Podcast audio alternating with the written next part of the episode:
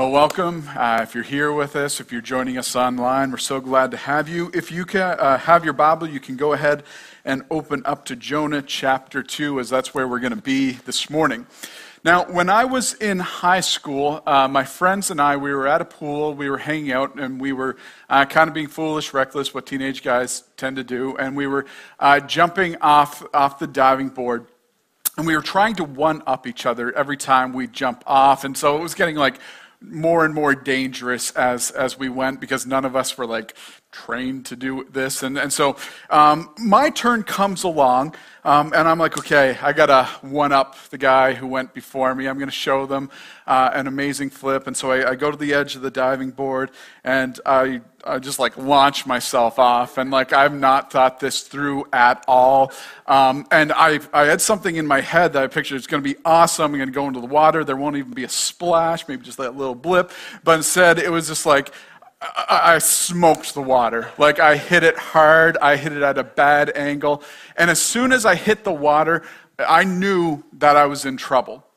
A few years before that, one night at youth group, um, we were playing dodgeball, the official sport of youth groups everywhere, and somebody threw the ball at me, and, and I caught it.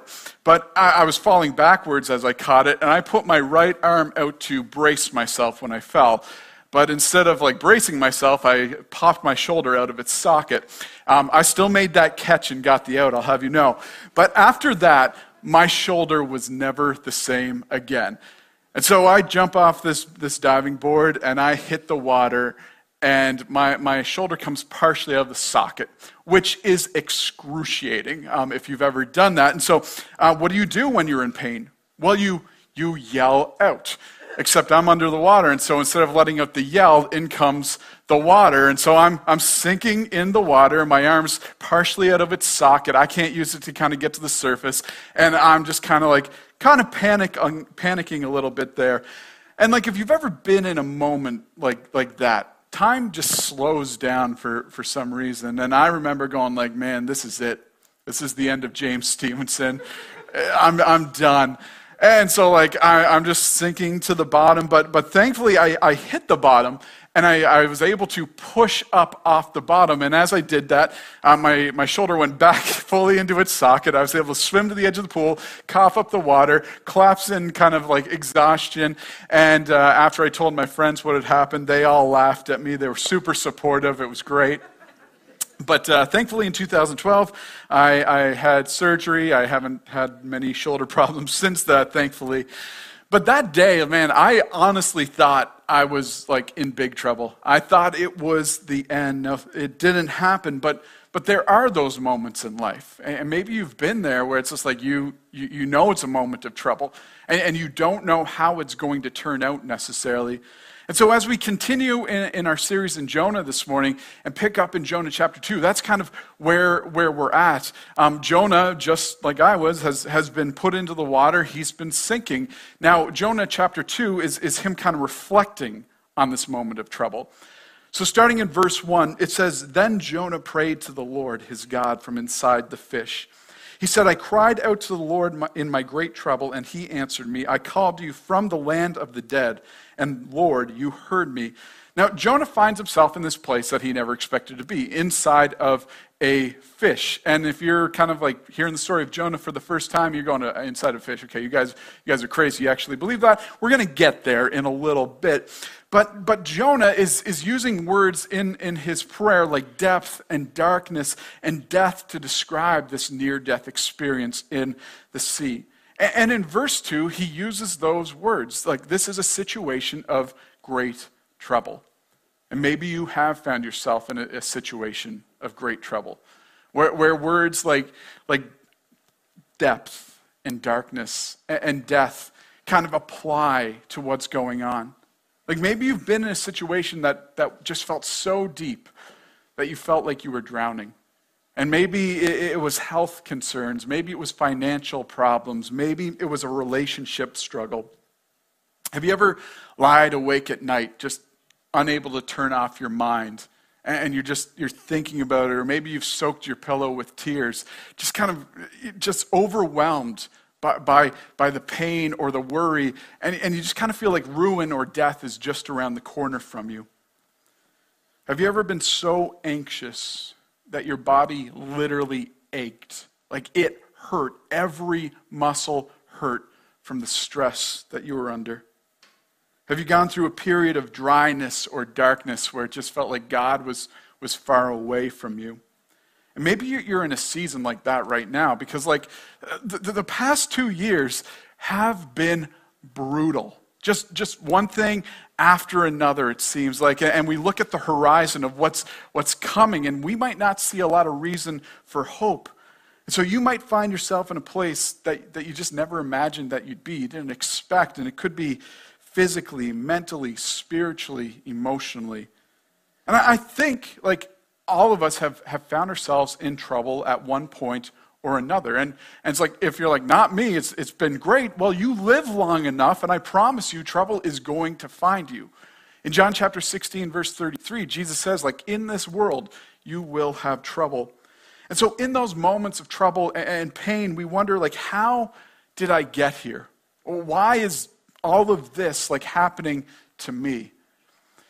In, in, in John chapter 9, Jesus' disciples, um, they're walking along with Jesus and they encounter a man who's been born blind. And, and they go, okay, who sinned Jesus? Was it this man or was it uh, his parents that caused him to be born blind? And Jesus, he says to them, it's like, no, nobody sinned. And what Jesus is kind of getting at is suffering or trouble that we experience in life. It's not always a direct result of uh, sin in a person's life. Like, think about this Jesus was sinless, but, but like, he suffered. He suffered immensely. And sometimes things happen around us, they happen to us that are beyond our control. Like there's a spiritual war that's taking place. And sometimes we find ourselves caught in the crossfire, that, that, that we're kind of uh, collateral damage in that. And, and there's a powerful enemy who's out to destroy and kill. And so sin and death, they wreak havoc in God's creation. And we're not going to be immune from trouble, that, that it will find us in this world. But sometimes, sometimes we bring the trouble on ourselves.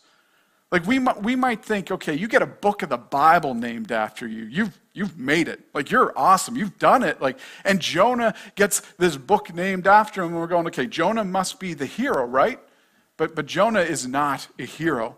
And Greg, he did a great job of covering this uh, last week in, in, his message. I'd encourage you to go back and, and listen to it. But essentially, uh, chapter one is this like God comes to the prophet Jonah. He says, You're going to go to the great city of Nineveh, um, the, the, capital of the Assyrian Empire, and you're going to warn them to repent because if they don't, uh, destruction is going to come. And like Nineveh is, is a city full of Jonah's enemies. He doesn't want to warn them to repent, uh, he wants to see them punished and hurt. And so Jonah's like, you know what? I got a great idea. I'm just going to run away from God. And so he gets on a boat going the complete opposite direction of Nineveh. He's going towards Tarsus, um, but, but a storm blows up on the sea. And the sailors are freaking out. They're praying to their gods, like, deliver us. It's not working. They're like, okay, uh, who's not up here praying?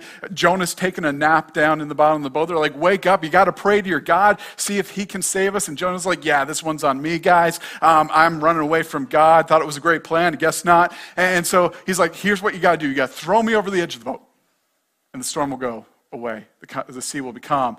And uh, they're like, no, we're not going to do that. Like, we're not going to have that on our hands. But eventually they're like, yeah, we can't prevail against the storm. We got to try it, I guess, or we're all going to die. And so they pick Jonah up, they throw him over the edge of the boat, and the storm subsides. Now, we would expect, like, it may end in chapter one. It's like, and then Jonah was lost at sea, presumed drowned, and the sailors lived happily ever after, something like that. But that's, that's not what happens. In verse 17 of chapter 1, it says, Now the Lord had arranged for a great fish to swallow Jonah. And Jonah was inside the fish for three days and three nights. Now, a lot of people will see this verse and go, okay, Jonah's made up, right? Like, this is fictional. You, you don't actually believe he was inside of the, a giant fish. But, but what we would say is this like, that view, um, it, it, it disregards the possibility of miracles. And I mean, like, ha- have you not seen things in this world where you just look at them and you go, man, I cannot believe that exists, that, that there is a creator. God has created all these things. And we're like, man, how did he think of that? How did he do this? So why could not the God of uh, created everything create and prepare a fish, arrange a fish for this occasion? I would also say this Like the ocean remains a mystery to us. More than 80% of the ocean has never been mapped, explored, or seen by human beings. Like, we know more about the surface of the moon and Mars than we do, like, parts of the ocean. And so, like, who knows what's going on down there? But, but here's the most convincing proof for me that, that Jonah is, is true, that it's not made up.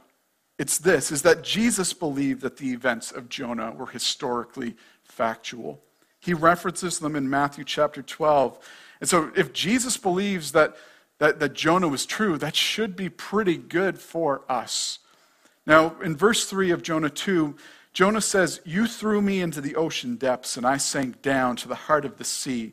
The mighty waters engulfed me. I was buried beneath your wild and stormy waves. And, and who's Jonah talking about here? Like, you threw me into the sea. Is he talking about the sailors? Well, well no, he, he's not. He's, he's not blaming the sailors for his situation. He's kind of going like, yeah, God put me into this situation of great trouble. God, God is the one who, who put me into the sea. And, and the reality is this there are times where God is going to cast you into the deep. He's going to, to put you into the, these deep places in life at times. Like, God allows Jonah to be thrown into the ocean. God puts Jonah in the belly of this fish. We go, okay, like, why? Why would he do this? Well, Hebrews chapter 12, verse 6, the writer says, For the Lord disciplines those he loves, and the, he punishes each one he accepts as his child. Now, like as a kid, like hands up, who loved to be disciplined? Did anybody was like, mm, give me some more of that? I love it. Like, I love spending time in my room. Love maybe I don't know. I was the generation I got spanked and like it happened. Um, but it's like, who was like more of that, please? Nobody. Nobody likes discipline. But as you grow up, you go, okay, I get it. I see why my parents disciplined me because it like it kind of helped correct me. It prevented me from making the same mistakes over and over. It was actually an act of love. And sometimes God's discipline for our, our, our, sin or whatever it might be, like if we're running from God, disregarding what He's called us to do, it, it's kind of this active thing, like it is with Jonah, where He puts us in this place that causes us to reflect on a rebellion, but it is an act of love. But there's other times where God's discipline is more of a passive thing, and He's just like, okay, it's, it's going to take you places you don't want to be, but your will be done. Now, Romans chapter 1, verses 21 to 24, it, it says this For although they knew God, they neither glorified him as God nor gave thanks to him, but their thinking became futile and their foolish hearts were darkened. Although they claimed to be wise, they became fools and exchanged the glory of the immortal God for images made to look like a mortal human being, and birds and animals and reptiles. And then verse 24, then this is the one I want us to pay attention to. It says, therefore. So, like, so God gave them over in the sinful desires of their hearts. And in life, like, oftentimes we think we make a better God than God does, in certain areas at least. Like we look at what God says about um, maybe kind of like uh, relationships, sex life, finances, all these things, and we're going, man, God, you're kind of a killjoy. Like that doesn't that doesn't look that fun. I think I know better. I'm, I'm gonna I'm gonna do it. I'm, I'm gonna go this way. And Paul goes, you know what? Sometimes God allows us to have the very thing that we wish for. There are times where God will allow us to sit in the driver's seat and follow our hearts and all that it craves. Like Jeremiah chapter 17, verse 9, it says, The human heart is the most deceitful of all things and desperately wicked. Who really knows how bad it is? And so it's like, he's kind of going like, don't, be careful about trusting your heart. Like a, a few weeks ago, I was putting our, our four year old daughter Jane to bed, and she's like, I don't want to go to bed. Why do I have to go to bed? Why can Seth stay up? And I'm like, because you're four, you're younger. And she tells me, it's like, well, when I'm older, I'm not going to have a bedtime. I'm going to stay up all night. I'm not going to make my kids go to bed. I'm like, that, you, you do that when you're older. Not under my roof, you can do that. But it's one of these things you're going to discover that staying up all night is terrible. Nobody enjoy like praise God for sleep. Now, like as our kid, she's like, "Oh, to stay up all night, that would be amazing." And you experience it, you're like, eh, "It's not as good as I thought." And it's the true about life. It's like we look at things and go, "Man, I, if I could get all of that, it would be so amazing." And then you get it, and you're going, "It's not as good as it looked." And trouble often comes because we follow the desires of our heart instead of the wisdom of God. And oftentimes we are the author of our troubles in life. We kind of write out our own problems, and it's like, who, who can we blame? No, it's on us. We, we, we get involved in a relationship with a person that everybody's going like, man, you really should not do that. Or God's like kind of clear, like that style of relationship, you, you, you don't want to be in it. And we're like, I know better. And then it, it goes wrong. It, it, it's painful. It, it turns abusive. Maybe we cut corners at work and we're just like, I'm going to fudge the numbers a little bit. And, and then we get discovered. We lose our job, we lose our career. Maybe, it's just kind of like you take advantage of people. You take advantage of, of situations. You're going like, yeah, it causes some harm to them, but it's working out good for me. But then, again, you get discovered. And, and problems and trouble and pain comes as it catches up to us. Now, here's the thing. Like, I'm not, I'm not up here like uh, pointing all at you because it's, it's, it's, it's me. We all do this. That, that we know what God says about something and we're like, I know better. We all sin. We all do this. And we disregard what God says about stuff and we go, yeah, but I think my way's better. And temptation, it rarely comes with this warning list of the consequences that will follow. Wrapped itself around my head. I sank down to the very roots of the mountains. I was imprisoned in the earth, whose gates lock shut forever. But you, O Lord, my God, snatched me from the jaws of death. As my life was slipping away, I remembered the Lord, and my earnest prayer went out to you in your holy temple. Now, now here's what Jonah says like, as my life was slipping away, I remembered the Lord.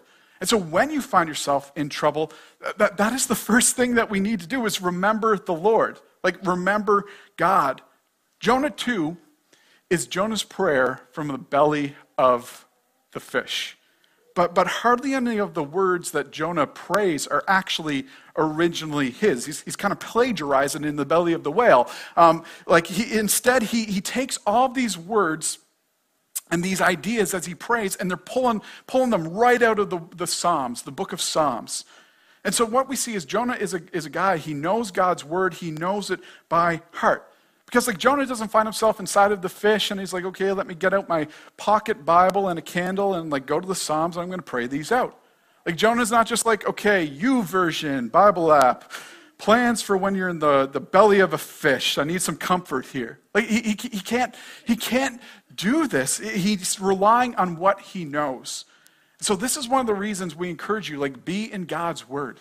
Memorize God's word because there are going to be times in life where it's deep, it's dark, you feel like you're close to death and ruin, and you need the hope that the truths and the promises of God's word will provide. Like what you, you discover is if you walk with God long enough, is that God's word is a certain guide in uncertain times. Like right now, everybody's looking at what, what's going on and we're, we're, we're, we're, freaking out. We're fearing, like, what if this happens and, and what if that happens? And, like, is this the end of the world? And panicking. And we don't have to be like that as the church. Like Christians, we can look at everything that's taking place th- through a biblical word, worldview that comes through looking at everything everything through the lenses of God's word, and we can go, you know what? Even if this happens, God is sovereign. Even if this happens, my hope is secure. Even if this happens, I have salvation through Jesus Christ. Like we don't have to be freaking out. We remember the Lord. We remember who He is. We remember what He's done for His people in the past. We remember that if, if all I've got is God, I've actually got everything that I need that, that we have hope in the midst of our trouble. Now, Jonah then says, My earnest prayer went out to you in your holy temple. And, and so it's not enough just to remember God exists. Like, that, that's just kind of like a fact. We've got to act on remembering God. We, we pray. And so, verse 2 Jonah goes, I called to God for help, and God answered. And Jonah is, is recalling his prayer here as he's sinking in the depths of the ocean. Eh, the prayer in Jonah chapter 2 is not this prayer that he would be saved from the belly of the fish. This is actually a prayer of thanksgiving, of praise to God that, that he's been saved by the fish despite his rebellion. Jonah 2 is, is Jonah's testimony that, that God hears us in the midst of our trouble, when we're sinking in the ocean, when things are going wrong, when, when, when we're just in a place where we never expected, that God hears our prayers even in the midst of our guilt, and He answers them. And so it doesn't matter where that prayer is being said. That God can hear you in the belly of a fish. He can hear you from your bed at night, your closet when the door is shut and you're struggling. He can hear you in your office, your, your, your car as you're driving home. He can hear you now as you sit here in the building or at home. You may feel that your situation is beyond the reach of God, but have you actually prayed earnestly? Have you actually asked Him to step in? Like, do you remember being a kid and maybe it's like your parents come home with the groceries and like, help me bring them in. And, there's like the, the, the 50, ba- or 50 pound bag of flour or something. It's just like a massive bag of flour. Maybe it's potatoes.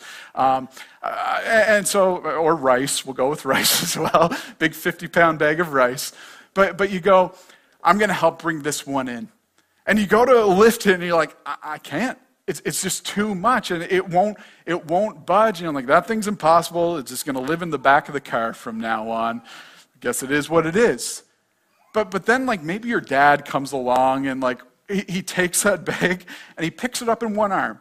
And then the other arm, he could scoop you up and carry both of you inside. And in your strength, you're going, that was impossible. That thing could not move. But in your father's strength, it was as if it was nothing. And here's my point in this is that stop thinking about what is possible in terms of human strength when it comes to your situation, but look at your situation and consider what is possible within the strength of God. All things are possible. Now, verse 7, it says that Jonah's prayer was an earnest prayer. And some of us would go, okay, here's the problem. I don't know how to pray earnestly. I just don't know how to do it, so I guess I'm in trouble. But remember this Jonah is praying the words of the Psalms. Like God's people, they've often used the Psalms to learn how to pray. And there are moments in life, moments where you're in trouble, where you're in pain, and you don't know what to say to God. Have you ever been angry with God? Have you ever been hurt? Maybe you're just so uninspired and you just struggle to put together the simplest prayer to express to God, like, here's how I feel, here's where I'm at. Jonah, what he does is he recalls the Psalms and he, he weaves these borrowed words into a prayer as he remembers God. And so here's the thing when, you, when you're praying and you're struggling for words, borrow from Scripture. When, you're in a situation and you, you don't have hope, borrow the hope that you find in Scripture. And eventually, those, those borrowed words, that borrowed hope, it becomes your own. Now, maybe in the midst of your troubles, as you pray, you need to ask for strength to endure the trial. Maybe it's, it's asking God, okay, I'm, I'm, I'm struggling here, but I, help me to trust that you're using this to, to, to prepare me for something that you know is coming down. Maybe it's like you've been in rebellion. You haven't been doing what God, God asks, and you know you've been walking in sin. Maybe it's, it's, it's the need to pray a prayer asking, um, or a prayer of repentance. Now, Jonah is giving a testimony. He's saying this God hears our prayers in the midst of our troubles, he answers. God can be trusted. In 1 John chapter 5, verse 14, it says, And we are confident that God hears us when we ask for anything that pleases him.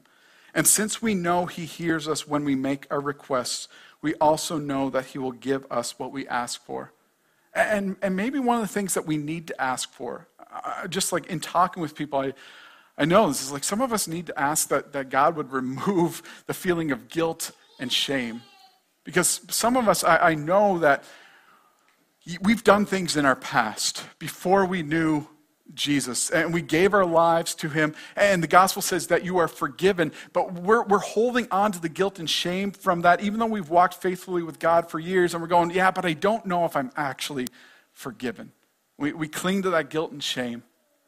Like there's, there's some powerful words that Jesus says uh, to a man that, that was lowered down to the roof um, who, who could not walk. And, and what Jesus says to him is like, Your sins are forgiven. And, and Jesus doesn't just say that to that one guy. Like, if you put your trust in Jesus, he says this to you. It's like, Your sins are forgiven. Like, let go of the guilt, let go of the shame. You do not need to carry that with you anymore. And so there's, there's deep grace for our guilt, there is immeasurable strength for our struggles. Now, when we pray, it doesn't mean we sit back and do absolutely nothing to, to resolve the situation. Like, if, if we are able to do something, I, I think we, we should do that. Maybe, maybe that's the way God's like, ah, I'm providing a way here. Maybe it's, it's like if we've been walking in rebellion, it's like, okay, I got to repent. I've got to do what God's word says. But when we pray, we're inviting the one who can make the biggest difference in the situation to do so. Now, Jonah chapter 2, verse 8, it says, Those who worship false gods turn their backs on all God's mercies. But I will offer sacrifices to you with songs of praise, and I will fulfill all my vows. For my salvation comes from the Lord alone. Then the Lord ordered the fish to spit Jonah out onto the beach. And so Jonah's going, here's your options when you find yourself in trouble and there's nothing, you're going like, I, I don't think I can do anything about it. He says, you can trust in a false God or you can trust in the one true God. You can trust in the Lord. Now, when we think of false gods, like we tend to think of things in the past, like people who would worship false gods. They're the ones who bow down to like wooden idols and, and golden statues and go, ah, save me. We go, how ridiculous is that? But the reality is that, that we kind of do the same thing with false gods. Those gods just kind of, they look a bit different and they go by different names. But anything can be a false god. A false God could be your career, it could be your bank account, it could be money, it could be power, it could be image, it could be knowledge, it could be science, it could be technology, it could be a person, a relationship, an institution. Like any created thing that we trust more than God and we look to for our salvation, that is a false God. But, like, as I said, these past two years have been brutal. But if they might serve to do anything for us, I, hope it is this that that we would realize that the things of this world make weak saviors. That, like, what thing has not had its frailty exposed by a global pandemic? And now, as we kind of look at, at, what could be happening with this situation, we're going like, ah, is World War III on the horizon? Like, what's not having its, its, its stuff impacted by that? What's not showing its weakness and frailty? Now, Jonah utters the most important words of all. The, the biggest point is this salvation comes from the Lord. And in times of trouble, when false gods show their frailty, that's when you realize no, I need someone who sits above the troubles of the world. I need someone who's, who's greater than the situation. And Jonah's going, that, that is God. That God is sovereign over the events of the earth, that God directs nature, He directs animals, He directs nations for His good purposes. Like, this is what we're going to see in the book of Jonah. But, but please understand this that in the midst of our trouble, God's good purposes are larger than kind of like our, our, our, our temporal success or, or momentary con, uh, comfort. He, he's working for something much greater. Like he's working to resolve the source, the, the ultimate reason for all of our trouble and pain. And he's working to bring as many people as possible to be with him forever in his kingdom. So the third thing we need to do is to trust God. Like Jonah's still in the belly of the fish, but he speaks with this, this confident faith that he's going to be delivered. And why is he so confident? Because he can go, here's what God has done so far in my life. He, he could testify to that God saves. Like the belly of the fish isn't a place of punishment for Jonah, it's actually a place of salvation for him. And if you reflect on your own life, you can probably see here's how God has provided so far. Here's how he's delivered me from these situations. Like you have a testimony to tell. In 1 Peter chapter 5 verse 7, it says, "Give all your worries and cares to God, for he cares about you." And so in the midst of your trouble, like hold on to that god cares about you god loves you he, he's working for your good and you can have peace and assurance that god is going to do what is best even before the actual answer or deliverance comes Now, Jonah's deliverance, it did come after three days and three nights in the belly of the fish. And this foreshadows Jesus' resurrection. Jesus said, For as Jonah was in the belly of the great fish for three days and three nights, so will the Son of Man be in the heart of the earth for three days and three nights. And so Jesus had to be resurrected because Jesus had died for our sin on the cross to deal with our sin, the thing that was the source of trouble for all humanity. And, and in the gospel, we see this is that salvation comes from the Lord alone.